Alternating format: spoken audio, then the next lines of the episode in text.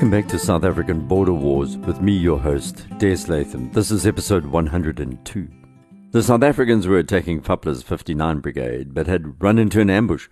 Cubans operating Soviet tanks had laid up waiting for 4SAI to cut across their hull down positions. These were the T 55s of the 3rd Battalion. The commanders and the gunners were Cuban, while the drivers were Angolan. As the SADF had found out earlier on the 14th of February 1988, Valentine's Day, the Cubans were also operating as spotters. Mike Muller of 61 Mech was now trying to capture a Cuban, but the last he'd seen had been shot down right in front of him while trying to surrender by UNITA troops, whose blood was up. When we left off last, it was the afternoon, and the SADF had just won a victory over 59 Brigade and 3rd Battalion the Angolans and their Cuban allies were in full retreat towards the Tumpo Triangle, that Y junction in the road east of Cuito Cuanavale and just north of the Tumpo River. This retreat was a rout in many ways, with FAPLA officers only managing to halt the retreating 59th Brigade northeast of Cuito Cuanavale. 21 and 25 brigades were also pulling back along with the 3rd Tank Battalion. They left behind 14 destroyed T 55s, 8 armoured cars burnt out, one BM 21 Stalin organ, one mobile radar guided SAM 13 missile system, and seven ZU 23 anti aircraft guns seized. 400 Fapla were dead, hundreds more injured, so far on the battle on Valentine's Day. 61 Mech had lost four men dead, around a dozen wounded, three seriously. Now that 59 had been overrun, 4SAI under Cassie Schoeman turned north, heading towards 61 Mech's support as they continued to engage with Fapla's 25 Brigade, a retreating 3rd Tank Battalion, and 59 Brigade's rear guard. The skies were now clear, which was bad news for the SADF. Thousands of tons of bombs were dropped by the MiGs, and eventually the South Africans' luck ran out. One of these landed directly on a group of 4SAI national servicemen, killing four. And yet Mike Muller was upbeat. He'd seen action since the first Angolan invasion by the SADF in 1975, Operation Savannah. He was now 35 years old and had been fighting non-stop for 12 years. This was one of the more significant defeats he'd seen Fapla take in all the years of fighting. However, optimism was tempered by reality. The MPLA government in Angola could call on 30 advanced MiG-23 fighters, 8 Sukhoi Su-22 fighter bombers, 50 MiG-21s, as well as 16 out-of-date MiG-17 fighters, 33 Mi 24 high end helicopter gunships, 27 Alouette assault choppers, 69 Mi 8 and Mi 17 transport helicopters. And Fapla also had more than 350 T 54 55 tanks left, along with 150 T 34s and 50 PT 76 amphibious light tanks. The USSR had also agreed to send five giant Antonov 22 transport planes to Angola by 1985, Russia had already sent $5 billion worth of military equipment into the African country. Watching from their position close to the Tumpo Triangle were elements of the Recce's led by Sean Mullen. He reported the MiGs bombing everything to the east. Dust and smoke hung in the air. Meanwhile, what was called a sideshow had been underway far to the northwest of this battleground. To coincide with a big attack by 4SAI and 61 Mech against 59 Brigade on Sunday, 14th of February 1988, Deon Ferreira wanted 3-2 Battalion to strike the Menongue airbase. This was to hamper the Angolans as they dispatched their attack helicopters and ground support MiGs, and the plans for this had been underway since the 6th of February. It may have been a sideshow, but it was extremely daring, a one-off event in the entire border war in terms of its conventional style plan. The idea was to launch from a small stream called the Kuma, which was 20 kilometers southeast of Menongue. Commandant Robbie Hartslief moved into position with 65 vehicles, including 16 10 ton trucks carrying mobile rocket launcher and mortar ammunition, Yakkal trucks loaded with 120mm mortars, an entire Ratel 90 squadron, a command Ratel, and other logistics and support vehicles. They moved at night without lights, unseen by the Angolans, and through heavy rain. They moved blind, using instruments. The night was pitch black. Every kilometre they halted to count the trucks and the Ratels, making sure no one was left behind. Every river was an event. They could not use the roads, so they had to build fords out of logs and rocks. Some of the vehicles became bogged down. They were winched out. It took this group of attackers four days to reach the Kuma River. undetected. They had to pass through farms on the way, and enemy reconnaissance patrols were scouting around, but still they made it through without raising the alarm. Ten kilometers north of the Kuma River, they spotted an enemy tank squadron, while there were also heavy enemy movements along the road south of Menongue. So by the evening of the 13th of February, Hartslief's 3-2 battalion was in place and Major Pierre Franken took command of the artillery barrage. After all the dragging and the driving, he realized that the target was too far away for the 120mm mortars, so he relied on the four Valkyrie MRLs instead. It was 10:30 p.m. and these began to fire on Menongue airfield. A ripple of 96 rockets plunged into that base, with the Recce's feeding him bearings. They waited for a response. There was none. So they set about reloading their MRLs. Each missile weighs 60 kilograms. It's not easy loading the Valkyries in the darkness, then popping in the charge packs for firing. Everyone was groping around, sightless, followed by the eye singeing brightness of the MRLs screaming into the dark, destroying what little night vision you've established. The second ripple of 96 missiles went off at 1:30 a.m. on Valentine's Day. Then the South Africans scurried off towards Gimbe to the south, only stopping at 5.30 when the dawn sky began to brighten. By 6.45, they'd pulled camouflage over their trucks and the Ratels, then hunkered down. A few minutes later, the first MiGs flew over, heading towards Cuito Cuanavale. The men thought these were from Lubango, far to the northwest, but they were wrong. While most of their missiles had hit the base, they'd caused very little damage. Seven Cubans had been killed, along with 37 Angolan Air Force staff, but only one MiG 21 had been slightly damaged. By midday of the 14th of February, the MiGs were taking off again from Menongue Airfield. By not being able to bring their much more deadly 120mm mortars into action, the South Africans had missed the trick. We fell far short of what we had hoped to achieve, Robbie Hartslief said later. The battalion was stuck here for the rest of February, with the MiGs flying all over the place, looking for them. Then one morning there was a concerted effort. Two MiG 23s flew top cover as six MiG 21s screamed in low from the south, aiming at 3 2's positions, pouring streams of 30mm cannon into the trees, peppering the trenches that the South Africans had dug. They knew we were there somewhere, but they didn't know exactly where, said Hartslief to author Fred Bridgland. These were complex maneuvers by the Angolan Air Force, and the men on the ground knew that they were pretty sure of their target. We were all deep in our foxholes, said Captain Herman Mulder of 3-2 Battalion later. I was scared shitless. I thought we were going to be cut to pieces. But none were hit. The 30 millimeter cannon destroyed the trees and the bush around, but missed all the vehicles, and the men of 3-2, along with their allies from UNITA, who were lying alongside about a kilometre away, were fine. The pounding was causing the Pretoria top brass some concern, however, they couldn't allow the Angolan Air Force free rein. So on Friday, the 19th of February, four Mirage F-1AZs took off from Grootfontein in northern southwest Africa. Their target was a Fapla convoy expected to pass through Cuatir, 40 kilometers east of Menongue. The last plane out that day was flown by Major Ed Every, known to all at the base as Never Ready, because he often forgot things, like his gloves, maps, or flight documents, but on this day he forgot nothing. The other pilots were Norman Minne, Franz Coetzee, and Trompinel. They were armed with sticks of pre-fragmented airburst bombs, and over the previous six days a number of other sorties had already been flown in the same area. The four headed at low level towards the target, and as usual, the first three tossed their bombs using the technique I explained previously, soaring upwards from low level a few kilometers from the target, releasing the bomb, then dipping down and flying away at high speed. Minne and Every broke out to the left, while the other pair went to the right of the target. Minne heard Every shout, Break left, which Minne did. Then he heard Trompinel shout, Eject! Eject! Recce's were watching this attack when suddenly they saw black smoke pouring from the Mirage just as it reached its pitch up position. Then it rolled and disappeared. This Mirage had been downed by one of Fapla's guns or a missile from nearby at Gimbe. Three 2 battalion troops saw the huge black pall of smoke and knew that Every had hit the deck.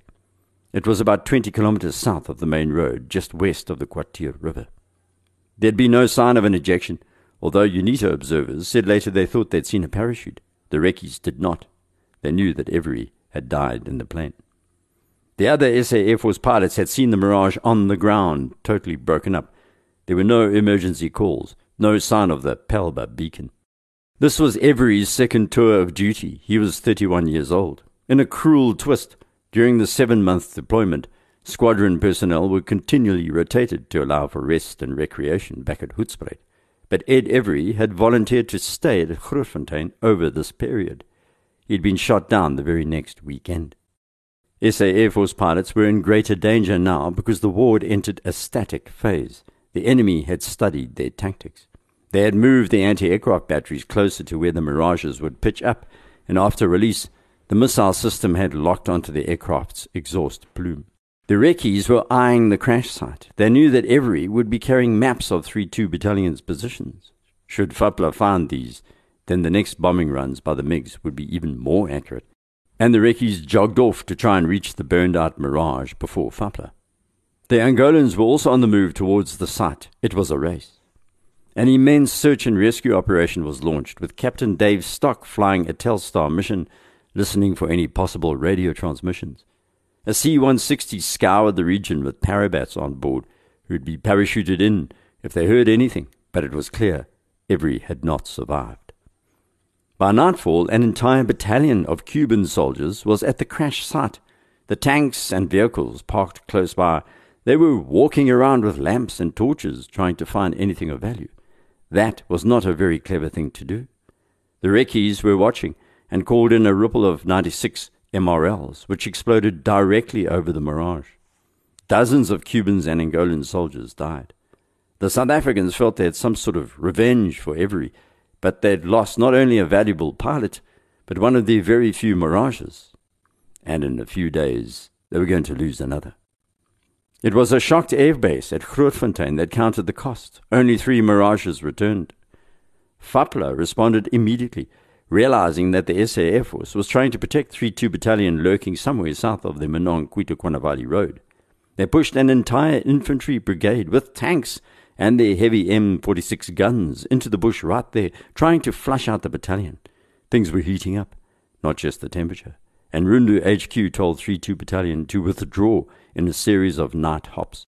The battalion was smarting after the downing of the Mirage, and on the way south they sent a group of 45 vehicles east to bomb a battalion of Fapla infantry based at the town of Baishalonga on the Longa River. It was hit by 96 MRLs and 350 120mm mortar shells. Nothing, however, could replace their critically limited Mirage and pilot. The frustration was growing. Here was a highly mobile battalion flitting about in the bush when they should really be attacking Cuito Cuanavale, thought Hartslief and other commanders. Concentrate the forces, strike their logistics centers, surround the town, sow chaos. Morale would collapse. They'd panic if they realized that the South Africans had surrounded them. But Pretoria was wary of the cost of such a significant action. Here was the tension again between the political deployees back in Pretoria and the soldiers who sensed they only had a few weeks left to do anything of real value. Slugging it out in the trenches had cramped their style, and with the Russians sending vast quantities of material into southern Africa, the prognosis for Pretoria was not good. Furthermore, the rules of engagement meant 4SAI and 61 Mech were not allowed north or west of Cuito Cuanavale. And still Fapla's supplies rolled in, hundreds and hundreds of tons a day ammunition, food, reinforcements. The Recce's worked hard to try and stem the tide. Teams under leaders like Johnny de Cavea, Julian Masella, and Ian Castellane were deployed in the direction of Longa from where they would monitor the logistics convoys. Further up the road, closer to Menongue, were Sergeant Bux van der Berg and Corporal Bez Bezuidenhout. Both sets of teams had used Ram B illumination flares. They would track a convoy until the vehicles halted for the night in the late afternoon. Then they'd creep up to the most forward and rear vehicles, plant these flares in the ground, then withdraw. The team leaders would radio that the flares were on the ground and ready, and Rundu HQ would be informed. The Mirages would fire back up in Grootfontein, swooping in for the attack at first or last light as the Recce's fired up the flares. Each of these convoys were up to six kilometers long. In one attack, the Mirages returned three times, destroying two dozen vehicles and two tanks. UNITA would then grab as much gear as they could, and everyone would disappear back into the bush. Eventually, more than 400 vehicles and tanks were smoking ruins on the side of this all important road, but still on they came, trundling along, bringing the material that Fapla needed to continue their battles against the SADF. By now, the Angolan 25 Brigade was earmarked for special South African attention. The Recces were in place, acting as intelligence gatherers and spotters deployed at the Tumpo Triangle. First, though, the SADF had to deal with a hardpoint designated as 1251. 21 Brigade companies were based here and would be a threat when the upcoming push against Tumpo Triangle began. They had to be dislodged. It was up to Commandant Mike Muller and 61 Mech. He put together a special unit, including an Olifant squadron, one Ratel squadron, and a battalion of UNITA troops, along with a mortar section. They moved into their starting positions six kilometers east of one of Fapla's 21st Brigade battalions, which were being protected, apparently, by three T 55s. It was before dawn on the 20th of February when the Special Attack Force moved off, with UNITA leading the way. Soon the Ratels entered a minefield and one had its front axle blown off. Then the MiG 23s appeared and the Ratels and Olifants headed for cover. As they tried to move out, the MiGs returned. Then an Olifant hit a mine and had to be repaired.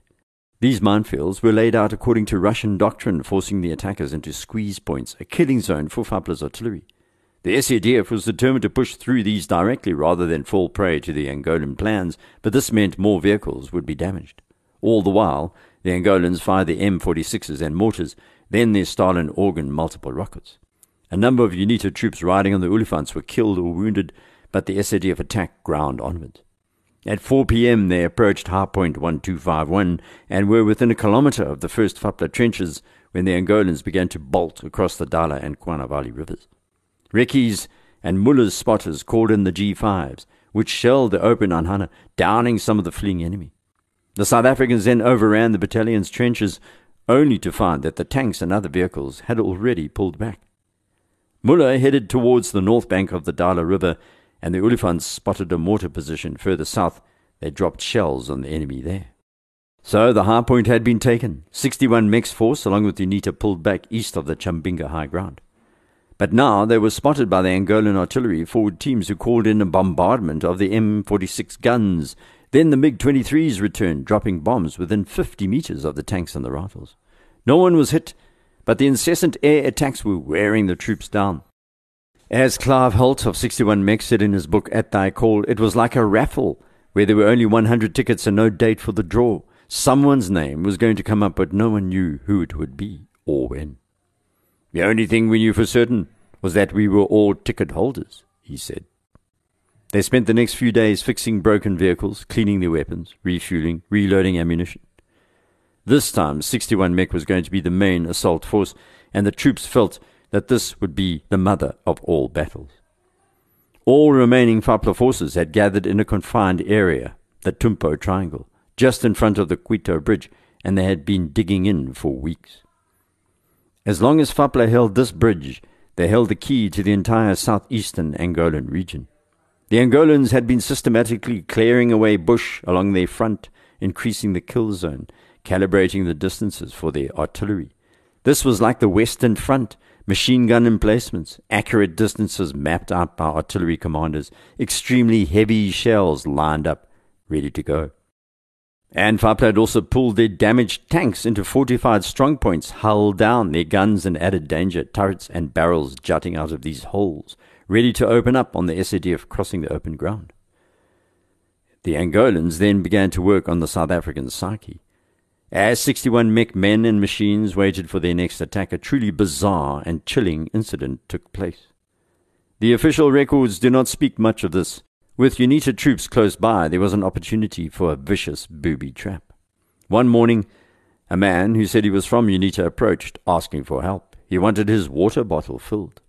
Lance Corporal Price of 61 Mech obliged, taking the water bottle from the man and going off to fill it up.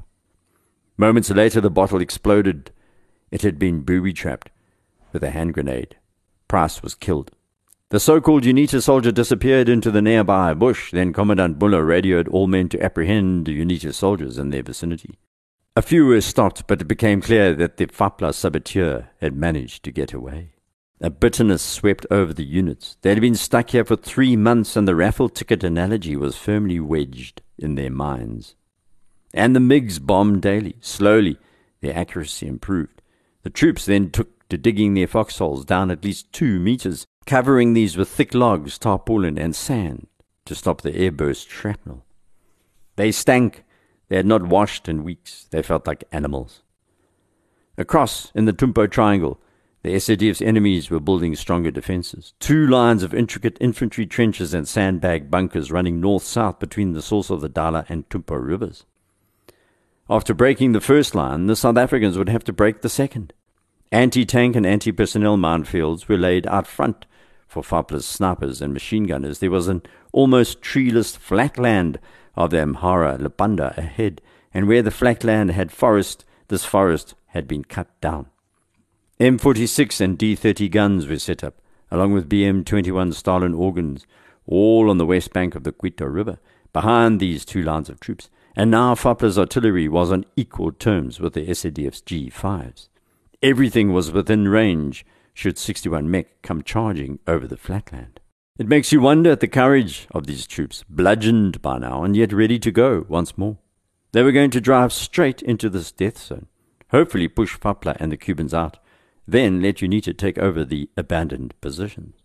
Mike Muller's 61 Mech was going to plunge into this murderous flatland, but first, the generals and political leadership back home needed to sign off on the plan. What option did they have? Retreat was not an option, but direct assault was suicide. Army Chief Liebenberg duly passed the plan to Defence Minister Magnus Malan, who passed the plan to his cabinet. We'll hear next episode what this plan entailed and what was decided for this major assault. Please rate the podcast on iTunes. It helps raise the visibility of the series. If you want to contact me, you can head off to abwarpodcast.com. There's a contact form on the homepage, or direct message me on Twitter at Des Latham. Until next, Busbait.